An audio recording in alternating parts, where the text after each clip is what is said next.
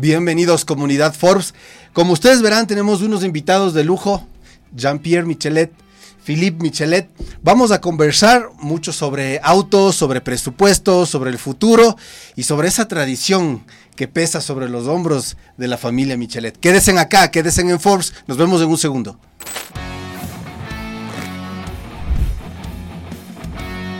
Autos, motos, tecnología, movilidad sustentable. El podcast Drift. Desde los estudios Force, Ecuador.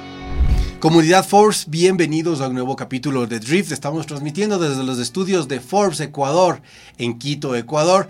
Y en este pit stop que vamos a hacer el día de hoy tenemos una grisa de partida de lujo. Realmente es un orgullo, es un honor tener la visita de Jean-Pierre Michelet, y su hijo Philippe Michelet que nos acompañan acá. Vamos a conversar un poquito de autos, de sus carreras deportivas y bueno, de esa pasión que llevan en los genes. Jean-Pierre, bienvenido, a los estudios de Forbes Ecuador. Este, cuéntanos, Jean-Pierre, ¿cómo se siente ahora estar a un lado de la pista y estarle viendo a tu hijo correr? bueno, ante todo, gracias, gracias por la, invitación. Eh, es complicado, ¿no? O sea, es increíble cómo pasa el tiempo porque yo tengo recuerdos de cuando yo chico y mi papá corría y cómo sufría. Yo sufría mucho cuando mi papá corría, me generaba mucha angustia. Y sé que él también sufría mucho cuando ya me tocó correr a mí, eh, porque es mucho, es mucho mejor estar eh, en el volante que estar afuera. ¿no? Entonces, claro, ahora me ha pasado lo mismo ya con mi hijo, pero más fuerte, ¿no? Porque ya es un tema de, de, mucha adrenalina y de, o sea, lo quieres ver ganar. Eh, y, además, claro, siempre está el tema del peligro de por medio. Entonces, eh, claro, te genera, te genera muchas emociones, pero siempre es mucha ansiedad. O sea, podemos decir que tú estás en un sándwich. Lo viviste de niño con tu padre, con Pascal, y ahora lo vives con tu hijo, con ¿Cómo logras dominar eso y cómo, sobre todo, cómo logras administrar esas, esas emociones, esas sensaciones que tienes tú? Es difícil, ¿no? Porque uno se emociona, uno, eh, sobre todo cuando las, las cosas no andan bien, porque en el tema automovilístico lamentablemente dependes de un fierro que a veces pues, simplemente no quiere caminar o no, no le encuentras la puesta a punto, o lo como nos pasó en el sudamericano el año pasado en Colombia, que fue terrible porque tuvimos un motor que se le metió un duende adentro y, no había manera de que ese motor reaccionara, entonces eh, ahí te entra mucha ansiedad.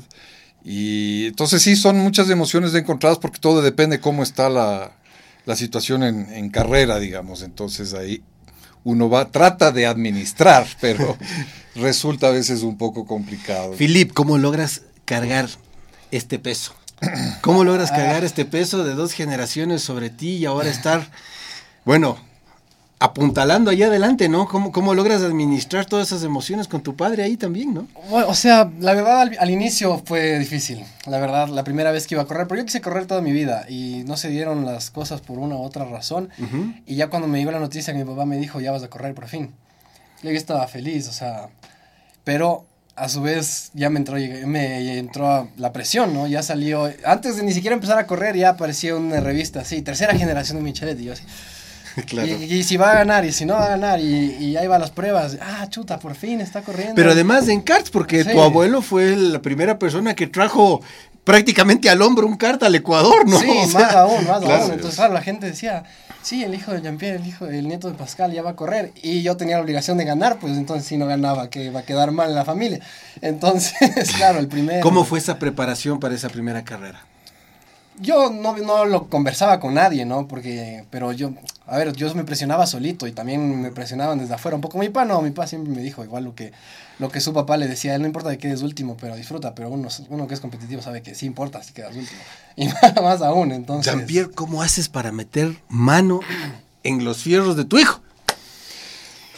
Bueno, ahí sí te digo que, bueno, uno tiene experiencia y trata de, yo lo que hago es transmitirle a él la experiencia, pero ya mecánicamente, como digo yo, zapatero a sus zapatos. Entonces lo que tienes que tener es un, un, buen equipo detrás tuyo, un buen mecánico y gente que entienda del, tema. Yo creo que para Felipe ha sido una gran ventaja el hecho de, de todo lo que yo le he podido transmitir, porque en eso no ha, no, ha, no ha nacido de cero, digamos, sino que ha tenido alguien que le va formando con toda la experiencia y el bagaje que yo he tenido.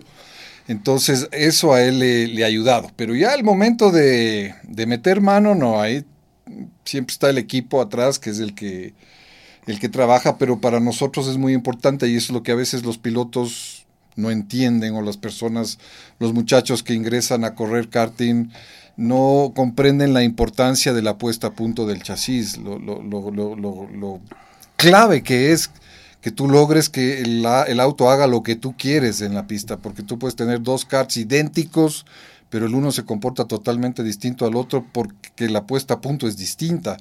Entonces, eh, los muchachos y, los pilotos en general eh, no, no tienen esa noción o no comprenden lo importante que es trabajar en el chasis y lograr que haga lo que tú quieres, como insisto en aquello, y más bien se dedican a dar vueltas, a dar vueltas con un chasis que está viciado, me explico. Sí, sí. Que se va de adelante, que se va de atrás, que hace esto, que hace el otro, cuando hay que trabajar en eso. Entonces, nosotros trabajamos mucho en aquello y, y siempre es así como hemos logrado la, digamos, eh, los éxitos que Felipe ha tenido. Tiene mucho que ver en el trabajo sobre el chasis y el motor, obviamente, pero básicamente chasis. Y hablando de este trabajo en equipo, Philip, este, ¿Cómo han ustedes logrado eh, formar este equipo que no solamente, o sea, tú eres, digamos que la cabeza visible, el momento que sale el piloto es, es el que está al frente, pero claro, hay mucha gente atrás, pero también hay que organizar un tema un tema de auspiciantes, un tema de patrocinios.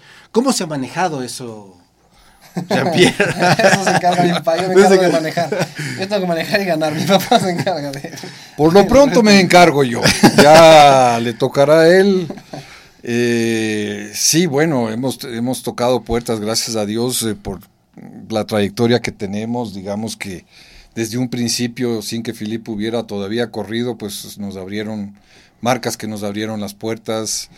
Y, hemos tenido afortunadamente el apoyo de marcas importantes que han estado detrás de nosotros. Ahora está complicado el tema por la relación de país, lamentablemente no está tan fácil como antes. Eh, pero sí, o sea, el encargado de aquello he sido yo y, estoy siempre buscando la manera de financiar todo esto porque es muy costoso, sobre todo porque hemos querido trascender, ir al exterior. Ya hicimos un año, digamos, de aprendizaje en el exterior. Eh, queríamos ver si este hacíamos ya uno más para un poco más concretar, digamos, en resultados, pero la situación del país ahorita no ayuda. Entonces, bueno. Más o menos de cuánto estamos hablando, Jean-Pierre. Una temporada, porque me imagino que también se eh, ponen sus ojos en los campeonatos de acá o están solamente mirando ahorita hacia afuera para no, este no, año. No, no, en los dos. Lo que pasa es que, a ver, nosotros, bueno, fuera que pudiera Filipe hacer una temporada completa en Estados Unidos, que eso es lo que nos han dicho, porque nosotros hemos corrido allá. Filipe ya ha demostrado de lo que es capaz eh, pero el nivel es tan alto porque estás hablando de que te enfrentas a los mejores del mundo y para poder pelear arriba cuando te faltan dos, tres décimas, dos, tres décimas para estar arriba y para estar arriba necesitas correr toda la temporada porque son tipos que están subidos todo el año, todos los fines de semana están corriendo, son hasta pilotos profesionales que le pagan para eso. Exactamente. Entonces, si nosotros quisiéramos hacer eso que nos encantaría, necesitamos 200 mil dólares para una temporada de karting, lo cual acá no lo levantas ni de fundas. Entonces, nosotros hemos logrado levantar un presupuesto para competir en cuatro o cinco carreras internacionales. ¿Cómo eliges esas carreras, Jean-Pierre? ¿En qué te fijas para escoger esas carreras internacionales? Creo que él es el más... Eh, eh, ¿Cómo escogen de, esa multiplicidad de pistas y de trazados? O sea, la verdad de todas las carreras que hay, porque tienes para escoger, estos como dice mi papá, corren todos los fines de semana, o sea, corren 48 carreras al año. Entonces, nosotros hemos decidido escoger las más competitivas, porque lo que queríamos en un principio es ir a medirnos con los mejores. Porque no te sirve de nada, o sea, te sirve decir, sí, fui a correr en Estados Unidos y gané. ¿Ganaste qué? ¿Contra quién ganaste? No es lo mismo que decir, sí, fui a correr el Winter Tour, fui a correr en Las Vegas, que es la carrera más grande de todos los Estados Unidos, y me fue bien, tal vez no gané, tal vez si voy a correr una carrera regional gano, pero tal vez en Las Vegas no gané, pero estuve contra, en mi categoría habían ocho campeones mundiales en diferentes años. Entonces estaba compitiendo contra los campeones mundiales, campeonísimos mundiales. Entonces hemos escogido esas carreras, las más grandes, las más importantes, donde ha habido más pilotos, más de 100 pilotos en el mundial allá. es decir, no hay una razón técnica, no es por el tipo de circuito, si es más rápido, si es más lento. Si es horario, antihorario. Por la importancia. Por la importancia. Corrimos mundial también, corrimos en Francia el, el mundial.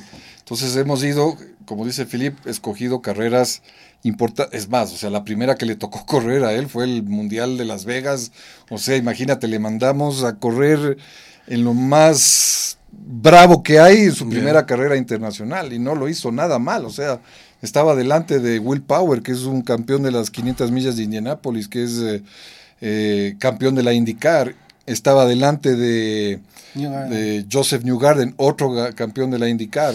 Entonces, eso te indica cuando tú estás con pilotos con ellos, que no estás adelante, pero ¿qué es lo que te indica eso? Que por más que son campeones de la IndyCar, no es que llegan y se suben a un kart y ganan. Exactamente. No, porque no, están en el día a día para ganar en esa categoría. Seguramente si están todos los días, lo van a hacer. Y este año, Jean-Pierre y Philippe, ¿para dónde van? ¿Para dónde, ¿Para dónde migran para correr en este año? Como te decía, como te estaba diciendo hace un momento, la idea era este año tratar un poco de, ir nuevamente a estas carreras importantes. El sudamericano, eh, que nos fue tan mal, pese a que en el sudamericano nos fue muy bien. Este, pero se han complicado un poco las cosas por la situación país, o sea, no hemos podido levantar en este momento los auspicios, eh, las marcas que nos han estado respaldando los últimos años por esta, por lo que vivimos, ¿no? o sea, hay mucha, ¿cómo se dice? Incertidumbre.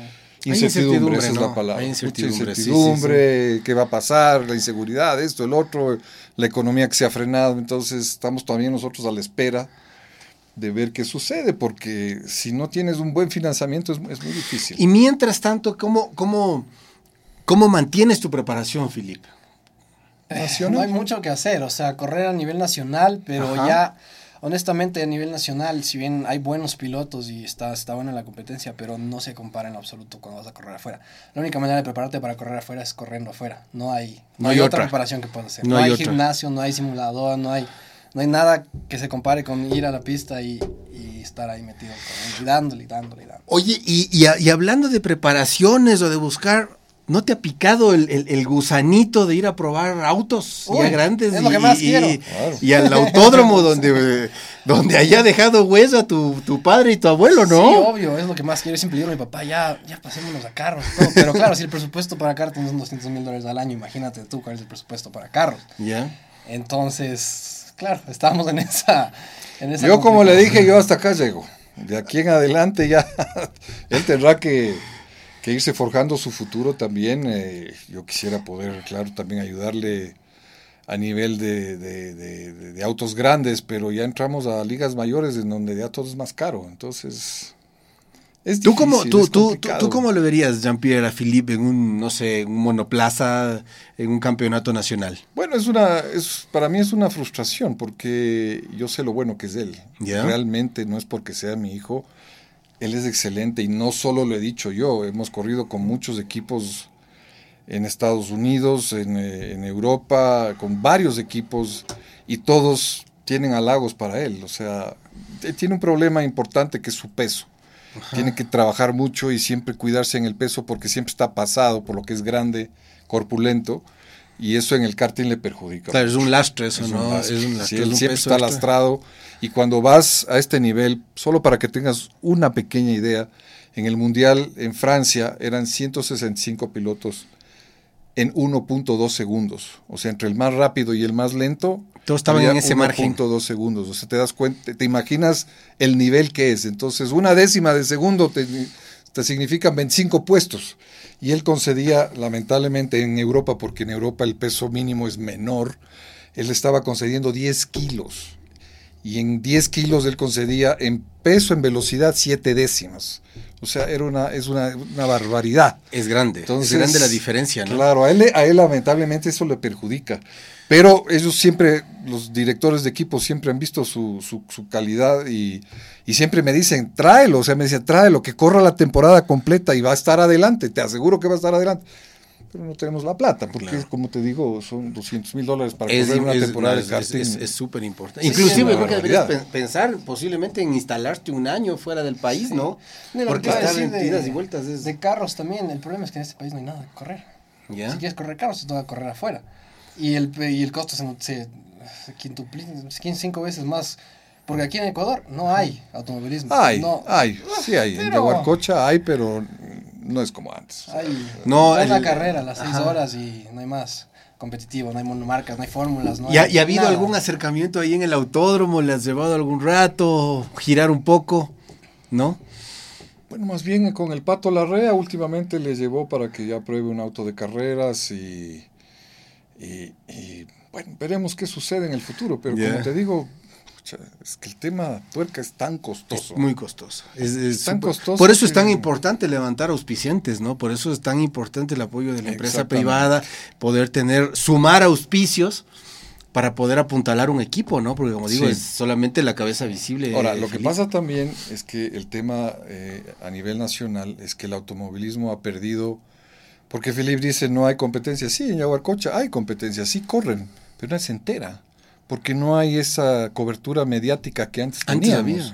O sea, yo revisa mis, revisamos mis recortes de prensa y o sea, son titulares eh, de todo el seguimiento que antes la prensa le daba. Hoy en día ya no. Entonces, más bien eh, somos nosotros los que tenemos que preocuparnos de decirle a la prensa, oye, pasó esto. Eh, y así se logra. Y bueno, por el nombre que tenemos y él por sus resultados, sí se consigue que, tenga cobertura mediática. Claro. Pero las competencias de Yaguarcocha, si tú ves el campeonato nacional de, de, circuitos, nadie se entera qué pasa, ni cuándo corren, ni quién ganó. entonces, eso también desalienta a los auspiciantes. Oye, Jean-Pierre, ¿es, es, posiblemente la falta de esos, eh, no sé, de ese empuje que ahora que topas el tema de, de los medios, es de yo no estoy, creo que exagerando para nuestros amigos de Force, eh, que yo ya tengo también algunos años en esto, pero tu padre y tú fueron realmente los que trajeron no solo el automovilismo, sino la Fórmula 1 también a los medios y esto como que, mm. como que se multiplicó, se, se, se, hizo mucho más grande justamente con las transmisiones que ustedes realizaban, ¿o no?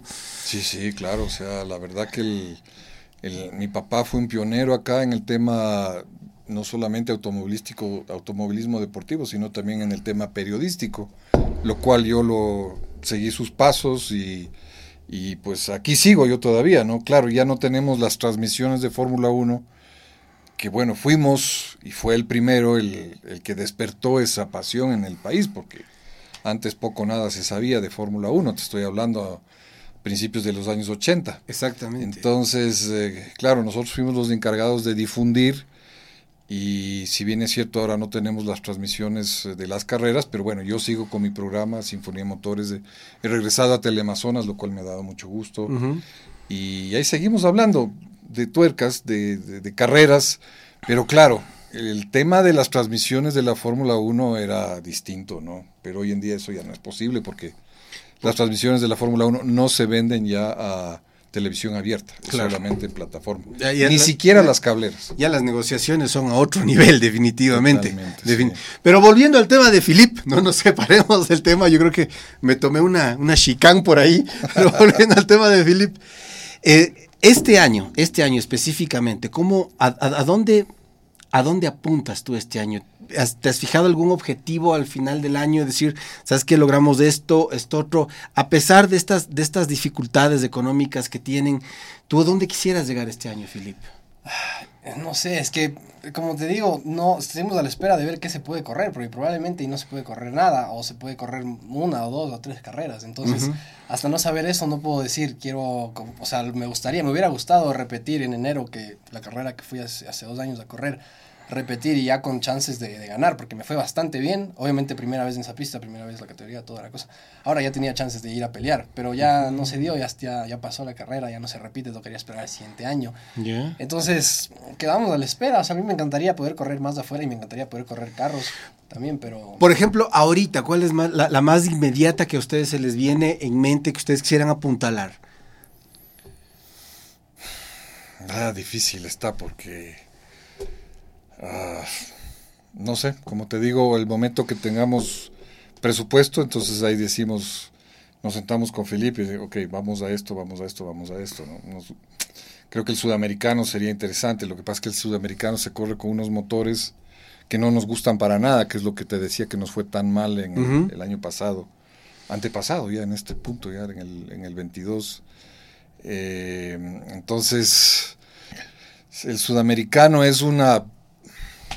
Una ruleta. Es una ruleta, sí. Una ruleta. Porque te toca un motor malo y no hay nada que hacer. Entonces, eh, y hay muchas diferencias entre los motores. O sea, en el, en el sudamericano Rotax, los motores Rotax hay tanta diferencia entre un motor y otro que el que gana la final es el que tiene un mejor motor, que es muy distinto. Los equipos, los equipos grandes ni siquiera corren rotas. Los equipos grandes con los que corrimos en Estados Unidos y Europa dicen que ellos no se meten a correr esa categoría porque no pueden tener 20 pilotos y aunque sean 20 buenos no pueden andar bien todos porque los motores son tan malos, tan desiguales que desiguales. ellos dicen eso yo no corro. Le, llamamos al, al, equipo con el que corremos en Estados Unidos, corremos con otros motores, le dijimos, oye, eh, vas a ir a, correr eh, rotas de tú dijo, no, yo no corro esa categoría, ese motor es motor de podadora, no. sí. no corremos. Bueno. Entonces... Qué bestia, se nos ha ido, se nos ha ido el tiempo, se nos ha ido el tiempo. Estamos, yo realmente estoy muy agradecido de, de estas, de estos, de estos minutos que nos han brindado. Jean-Pierre, Philippe, muchísimas gracias por estar aquí. Y bueno, un, llamado, ¿no? Para, para que las empresas puedan apuntalar, que se comuniquen con Jean-Pierre y ver a dónde podemos, eh, a dónde podemos apuntar, ¿verdad, Philippe? Este año. Exactamente. muchísimas gracias, Jean-Pierre, a Philippe. Y bueno, nos estamos viendo en otro Drift. Muchísimas gracias.